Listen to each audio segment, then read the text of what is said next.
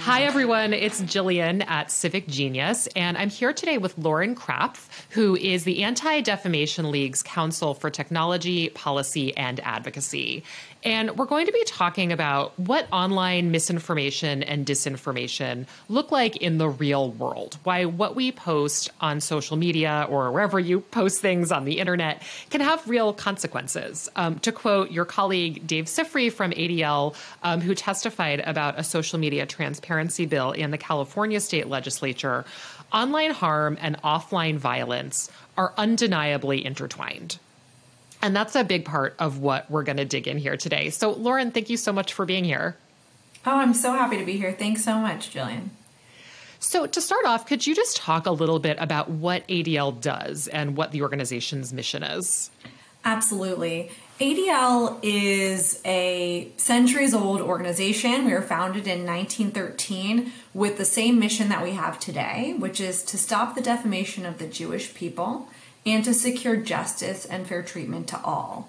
So we are the leading anti-hate organization, um, you know, really trying to forge a path forward to fight hate, anti-Semitism, extremism, and really understanding the concept that you cannot fight one form of hate without fighting all forms of hate. And that's why what we see as true to our mission is to really understand that ecosystem and push back against it as much as possible. Yeah. And uh, so ADL, you know, as I think you said, is one of the most established, respected organizations out there working to combat extremism, hate, harassment. Could you talk about what ADL's stake is in the issue of online misinformation and free speech? Absolutely. You know, we want a robust society where people can share ideas. We think that's incredibly important uh, when individuals are being uh, shut out of spaces and unable to engage in that free and robust conversation. That's a real problem. And ADL has been a big proponent of uh, speech and expression rights, you know, for our entire history.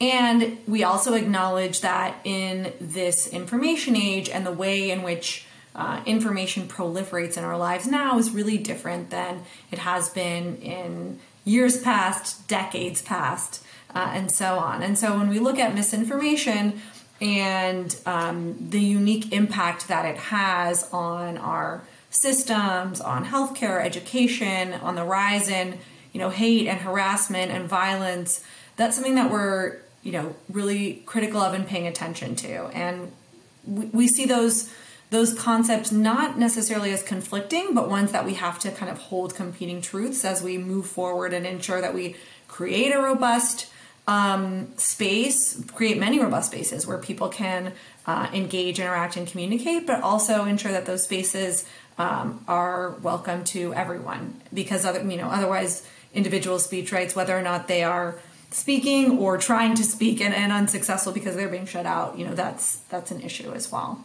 Right. And I should, so in the service of that, I should have asked, um, could you talk about your role and what you do at ADL um, in as it relates to to that part of the mission? Absolutely. I am ADL's Counsel for Technology, Policy, and Advocacy, which is quite a long, um, quite a long title. But essentially, my work really is at the center of our legislative, policy, and general advocacy work um, in three areas that all intersect. One is fighting online hate writ large, one is protecting um, individuals who are targets of online hate and harassment, and you know, primarily identity based online hate and harassment. And then finally, is to ensure uh, increased platform accountability and to make sure that we're holding uh, social media platforms and other players in the online ecosystem uh, accountable for their role in the increase of hate online that we've been seeing for the last several years. Right. Could you talk a little bit about what that looks like? What to you, what does it look like to hold um, tech companies or social media platforms accountable?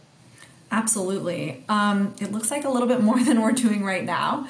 It's it's a you know it's an important piece to the puzzle uh, to look at platform accountability uh, from all of the stakeholders at play. It really re- requires a whole of society a response and approach. So for platforms themselves, of course, increasing um, the the trust and and safety of their platforms. So having really clear uh, terms and guidelines, being authentic and transparent in how the rules uh, that they uh, ascribe to have are being enforced, whether they're being enforced equitably and at scale, and if not, why not? Um, and then responding when individuals are either feeling hyper targeted and they're you know reporting those instances to platforms or when they're feeling targeted in the other way that their um, you know comments and speech are being unfairly taken down. So being really responsive to individuals who are experiencing um, you know what they would consider mistreatment or harm uh, on the plat- on their platforms. So i think that's really important among other things but i'd say those are key and then from a legislative perspective really ensuring that our government is playing a role in ensuring that there is platform accountability and using their levers. Everything from uh, the bully pulpit, which is important to speak out when we see hate and extremism being amplified and proliferated online, and then we see the direct impact that a lot of that has on the ground.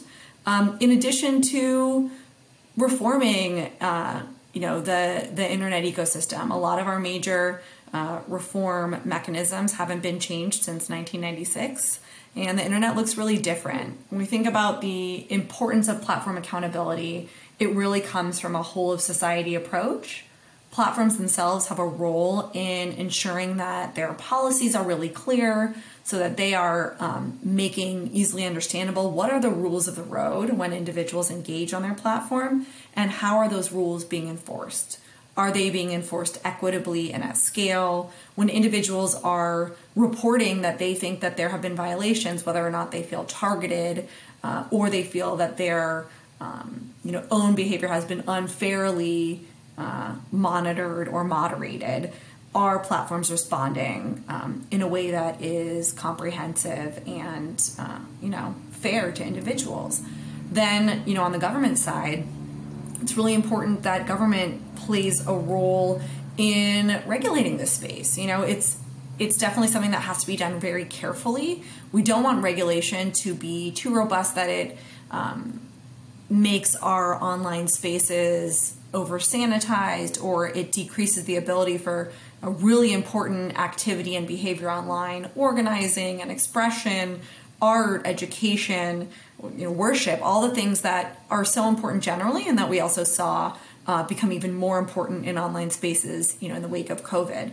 Um, and at the same time, a lot of the major regulation that uh, covered our internet ecosystem really hasn't changed since 1996. But our internet looks really different, and the way we use it is really different.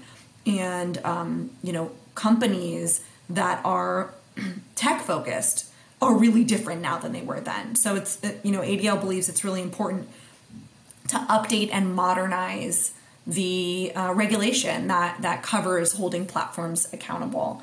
Um, you know everything from looking critically at uh, when and how platforms should be held uh, accountable in a court of law to you know should they be required to be more transparent uh, on a regular basis about their um, content moderation policies to you know how are we looking at the business model that underpins a lot of the behavior um, that we see when we see nor- the more normalization of hate and extremism online. Right. Yeah. And those are three, so three bullet points that could each, we could probably do an hour on each of them.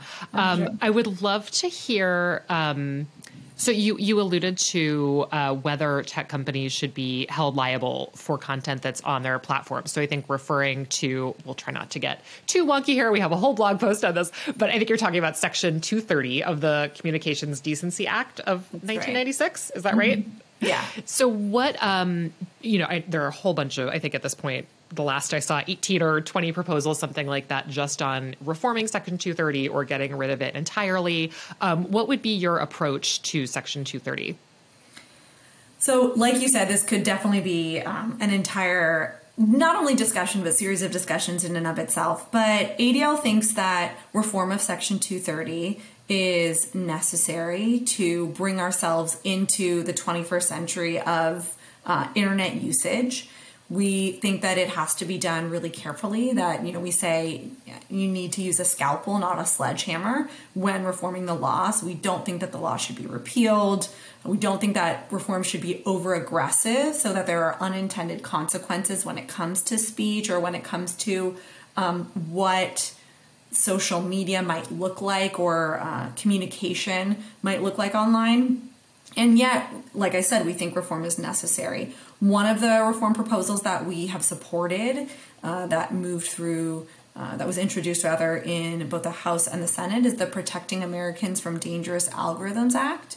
And that would hold platforms accountable when their algorithms directly contribute to acts of um, civil rights discrimination or acts of terror. So, our thought is that if there is a direct line um, that that one can can show between uh, algorithmic amplification of certain content and direct civil rights abuses or direct acts of terror. That's to the point where we think that um, you know accountability is, is probably appropriate.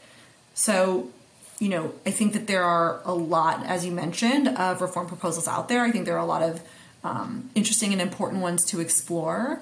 But our real concern here is when you can draw that direct line between uh, content that happens online and egregious, unlawful, uh, civil rights focused or extremist terror focused harm that happens offline. Right.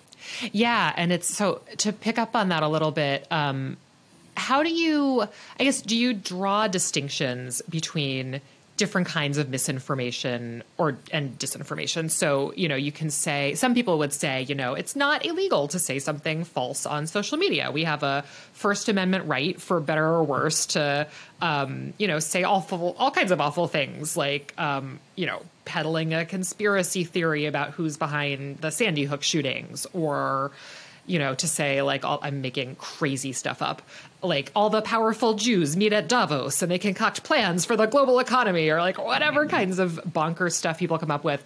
So, are you are you kind of saying?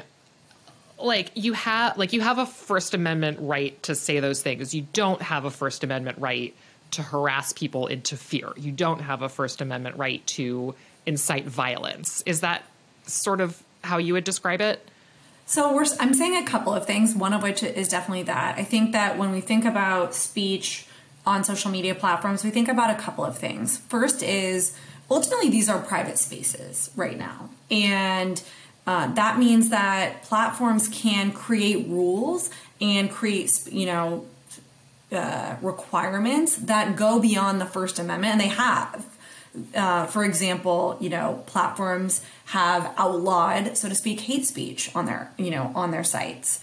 That hate speech is ordinarily it is protected by the First Amendment. You know, of course, when it doesn't turn into a hate crime, but hate speech in and of itself is protected.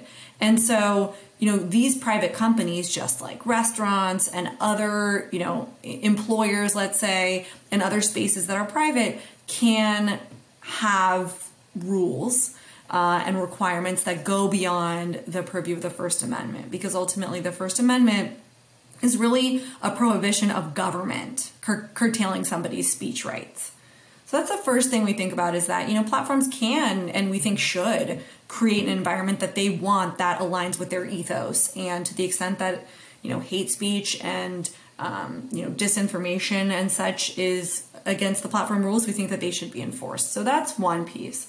Second is what you were mentioning, which is when thinking about speech online, um, you know, there there does need at this point, at least as far as we think, to be an increased level of nuance in what is being communicated online. Is it protected speech? Is it speech that would be unprotected, like you mentioned, like incitement to violence or um, speech that is harassing? Or is it conduct? Like cyber stalking or like, you know, engaging in the act of swatting, which is calling in a false emergency to draw a SWAT team to someone's home. That's been seen as, as a form of cyber abuse or non-consensual distribution of intimate imagery. So in looking at, you know, what is protected speech, what is unprotected speech because not all speech is protected by the First Amendment even if we're out of those private spaces. And then finally, what moves from speech to conduct online where we need to think about it differently. I think that's uh, that's something that because we use these spaces so dynamically and every day, it's important to have that level of nuance when we think about communication online. Right. So, how should we think about um, something like "Stop the Steal"? A topic like that, where um, you know people are contesting the results of the presidential election, and the people who, for example, are saying that the election was stolen really believe that. And when platforms, um, like a lot of the big platforms have, say, no, that's not something you can post on our platform, they say, you're censoring us. This is, you know, like this is the truth. Why, why are you taking this down? How do you think about something where there's a fundamental disagreement about what I'm hesitant to say there's a fundamental disagreement about what the truth is because it's like there is and there isn't. But there are, um, you know, people who are not like wearing tinfoil hats who are saying that kind of thing. How, like, could you talk about the approach to that sort of speech? Yes, I think that when we look, at, that's a perfect example of taking a step back and looking at how uh, algorithmic amplification and how recommendations and really the way that the social media uh, business model works influences and impacts how information proliferates. So, just to take a step back, and then I promise I will get to exactly what you're asking, is we see a lot of different information as we enter social media spaces, and they are curated and recommended to us or ranked uh, based on algorithms. And so, you know, what I see on my newsfeed would differ from what you see on your newsfeed based on my behavior, based on what's popular, based on maybe where I live, based on a variety of different uh, metrics and pieces of information. And the reason is that, you know, platforms make money by having individuals stay on their sites for as long as possible so that people can see advertisements and also so that their data can be uh, collected and synthesized so that advertising can be even more acute and better focused, and also so that content can be uh, more successful or go, you know, see, um, can be served up to more individuals or get more eyeballs or attention. So when I think about things like Stop the Steal or other uh, pieces of content uh, that might be labeled misinformation, that is labeled that, um, one of the key issues is is more so about how many individuals are interfacing with this content versus who specifically is putting that content out there. Um, the content is highly uh, popular. It's highly provocative. It's something that people like and share. And so the more and more that this content is liked or shared, then the more it's continued to be recommended based on algorithms and the more it's monetized, frankly. So, mm-hmm. in, in going back to your original question, I think the concern is more about reach and how much content that you know we would deem to be misinformative or even disinformative when when content's intentionally being served up um, you know that is untrue or that is um, you know ha- has roots in in lies or falsehoods it's really the, that reach that's concerning. And just a couple of statistics that i think are really interesting. Um, there were 8200 just about 8200 online news articles that had the keyword stop the steal or the hashtag stop the steal between november 2020 and february 1st 2021 but of those 8200 articles uh, they had 70 million plus engagements. And wow. And more than 43 and a half million in December of 2020. So if you think about the articles, right, and you think about the engagement, that is a real difference. And the difference between somebody being able to post something and something being being able to get that much airtime merely because it's profitable, that's the delta that I think we see is really important to, to focus on. Right. Right. And if I, you know, posted something like that on my, I was about to say Blogspot. I'm not even sure Blogspot exists anymore. Tumblr, where, where, if I just started my own, my own website and like posted it there, people could find it. Like the speech exists. But to your point, it's not being, it's not being amplified for profit um, by somebody who's whose goal is to be a business and be profitable um, rather than provide quality information like a you know traditional um, newspaper or media organization might be You talked about, um, you know, I guess when we talk about what what tech companies should be doing, I always think of the big ones like Facebook, Twitter, Instagram, I guess Reddit.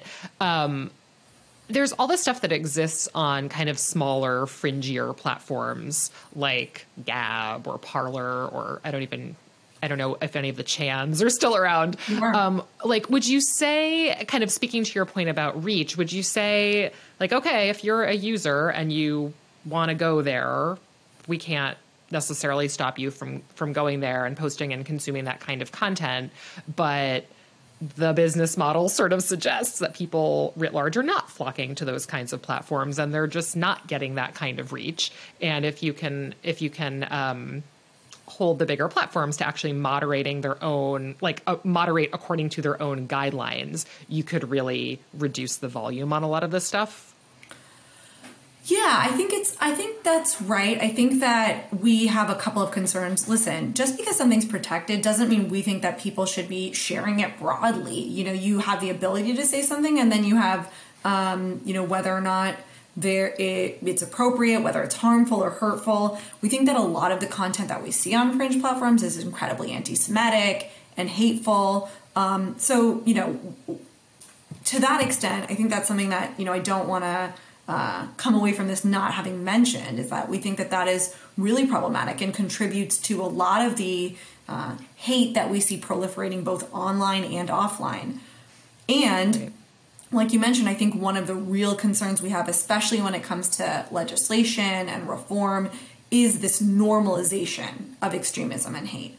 Is the fact that, you know, according to our Center on Extremism, I think over 80% of individuals who stormed the Capitol on January 6th were not associated with extremist organizations or movements. These were in, typical individuals who were served up uh, a diet of extremism and hate on mainstream social media. So I think we're really concerned across the board.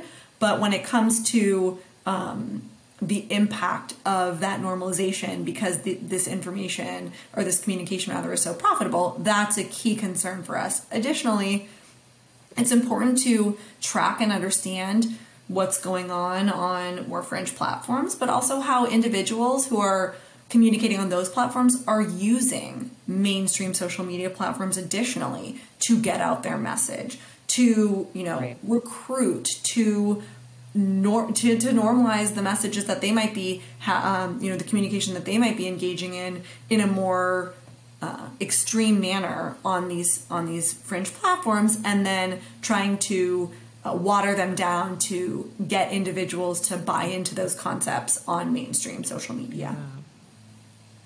Yeah, and I think we saw a lot of um, that was a kind of a QAnon tactic. I think that things would start on one platform, like start on subreddits, and then make their way onto Facebook. And we sort of talk about these platforms like they're silos, but content jumps platforms. Like I wasn't on TikTok for ages, and I only ever saw TikTok videos when they jumped to Twitter, where I did exactly. pay attention. Um, but there's stuff. There's stuff there, and I think this. Um, I, I've certainly heard people talk about how all of the tech companies respond sort of piecemeal to this problem. And there's not a lot of collaboration ahead of time to say here's what a healthy ecosystem looks like. Here are policies that we can all generally adopt and create some kind of coherent framework. It kind of seems to be like something happens in the news and then they like one of them will one of the tech companies jumps in to do something and then the other ones like you know pile on or jump in in their own way. Um, do you guys have any any interest in that kind of coordination between platforms?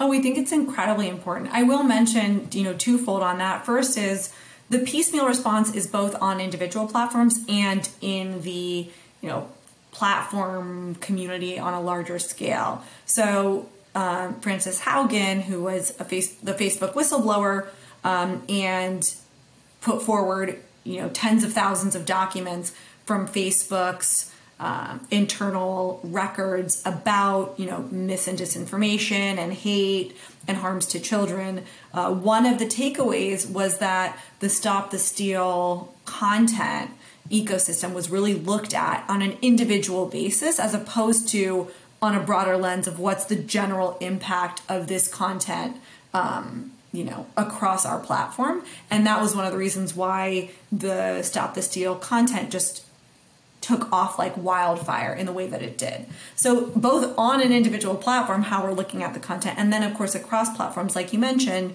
um, I think that that coordination is is really important. I know that there's some work being done, um, like with the Global Internet Forum to Counter Terrorism, the GIFCT, the National Center for Missing and Exploited Children, NCMEC, about uh, that content that proliferates, and there is, you know, cross platform, not only cross platform coordination, but a requirement for, um, you know, for that content to be sort of regulated across the board.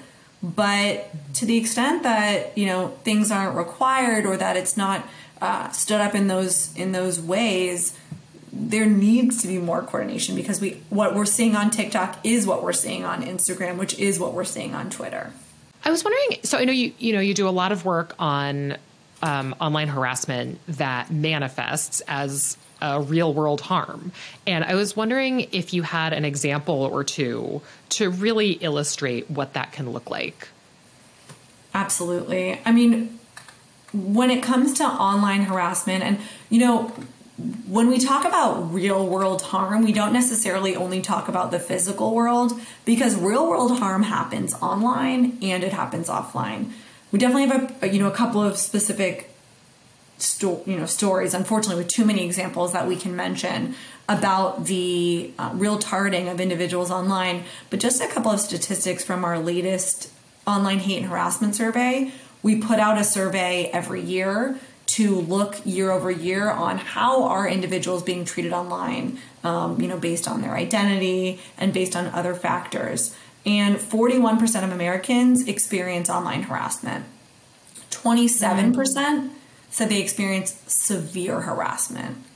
And that's the type of behavior that we would see as, you know, going beyond the purview of protected speech. So it's cyber stalking, it's sexual harassment, it's sustained harassment, um, it's, you know, being uh, subjected to physical threats. So that level of severe harassment is 27%. So a quarter of a quarter of people basically say yeah. they experience severe online harassment. That's unreal. That's right. And one in three attribute harassment, at least some harassment that they experience, to their identity. So people aren't just being harassed. I mean, it's terrible across the board. They're not just being harassed because uh, it's you know randomly. They're being harassed because of how they pray, or who they love, or what they look like, uh, or other immutable characteristics that you know are just part and parcel to who they are. And that's you know how they're being targeted.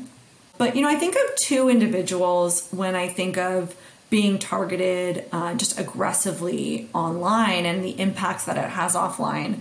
One is tanya gersh. Tanya uh, a jewish real estate agent from montana from whitefish montana was severely targeted online um, a couple of years ago with egregious anti Semitic attacks at the direction of Andrew Anglin, who uh, was the editor of the Daily Stormer. And mm. Anglin, you know, Tanya Gersh got on her radar and uh, got on Andrew Anglin's radar, rather, and um, just had troves of individuals, um, you know, send her messages, post images of her and her children with Holocaust imagery, threatened her children. Um, there were messages saying, show up to her work. And so she not only was threatened online, but then, you know, her physical spaces offline were threatened as well. And she, you know, she ended up suing um, and and won a, a, case against Anglin, which is which is a really hard thing to do. Um, and she, her story is one that you know still is with her and with so many of us today where you know she's just living her life one day as a she called her you know she called herself a, a, a, soccer mom and a real estate agent in montana with just you know loving her life and her kids. And then the next day she is the target of unrelenting uh, troll storming for months on end um, so that's you know that's one example and another uh, also at the hands of andrew anglin and the daily stormer is taylor dumpson and taylor uh, was the first black female president of American University. And, you know, within a week of her being uh, elected and being uh, and taking office. Not only did she experience hate uh, crimes and incidents on her campus, like coming across bananas hanging on nooses, which is just obviously awful and disgusting and racist.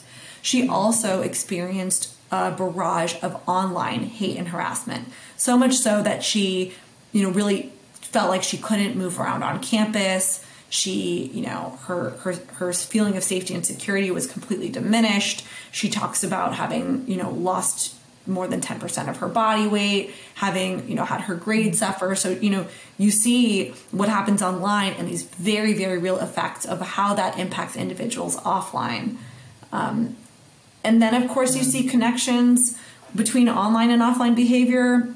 Like a lot of the extremist manifestos we see before individuals engage in acts of domestic terrorism, uh, mass shootings. You know, we see so much of that connection, whether it's Pittsburgh or El Paso or other instances where we see online um, behavior and activity. It's not necessarily harassment, but then it directly has um, that correlation to offline tragedy and and and violence right. and death. Right.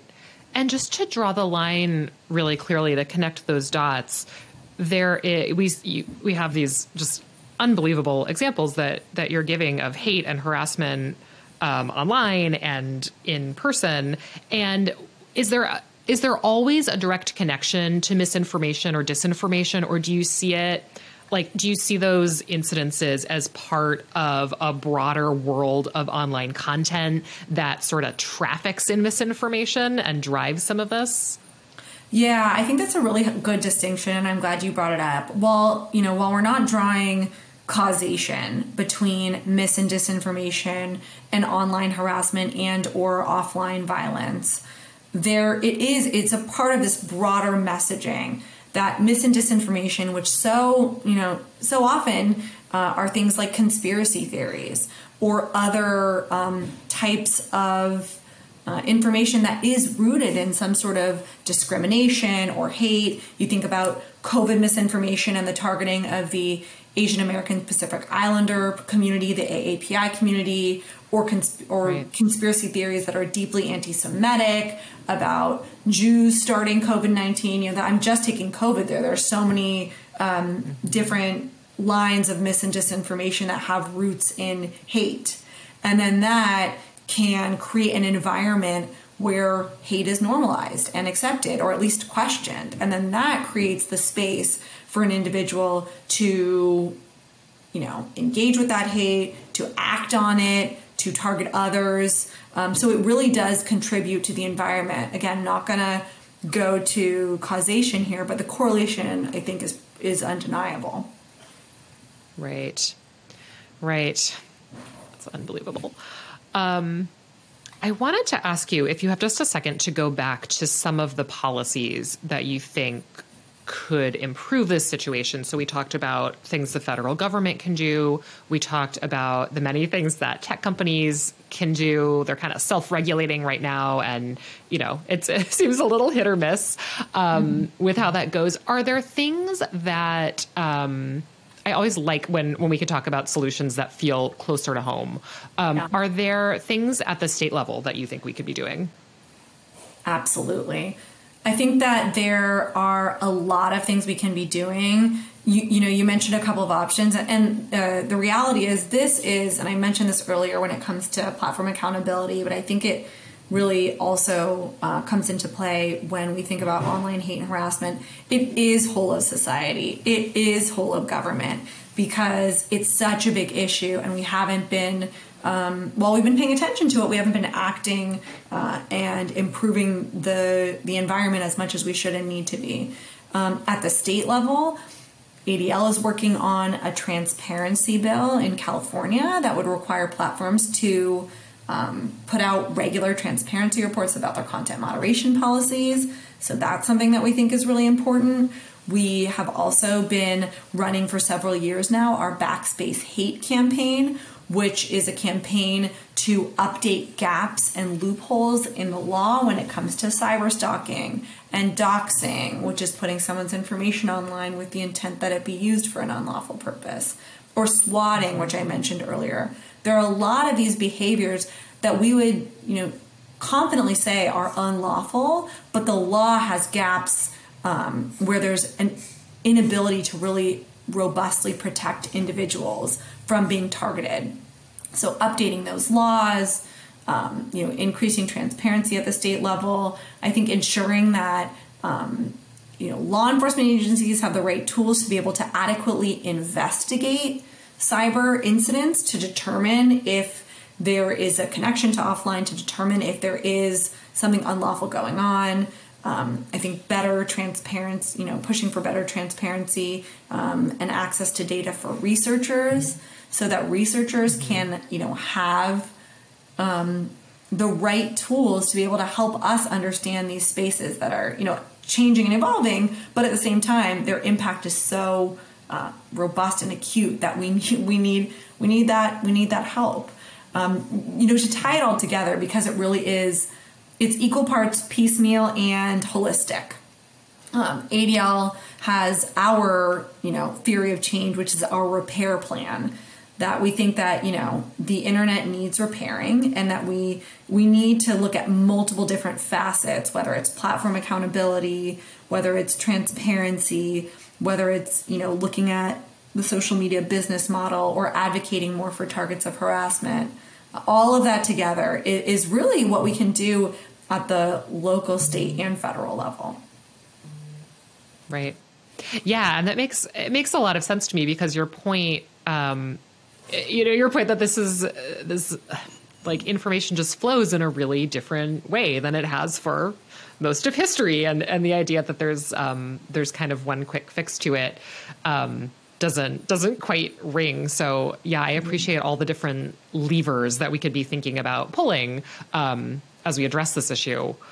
Um, one more thing i wanted to ask you is adl has written about um, what i think is is an interesting idea um, that platforms that tech companies social media platforms should create off ramps for people who are on the path to radicalization. And I wanted to ask you what that might look like. I think that, um, you know, that goes back to what support are we providing to individuals on platforms. And so when it comes to, you know, off ramping individuals uh, from going down the rabbit hole towards extremism, um, or it comes to other, you know, trying to push back against other problematic behavior.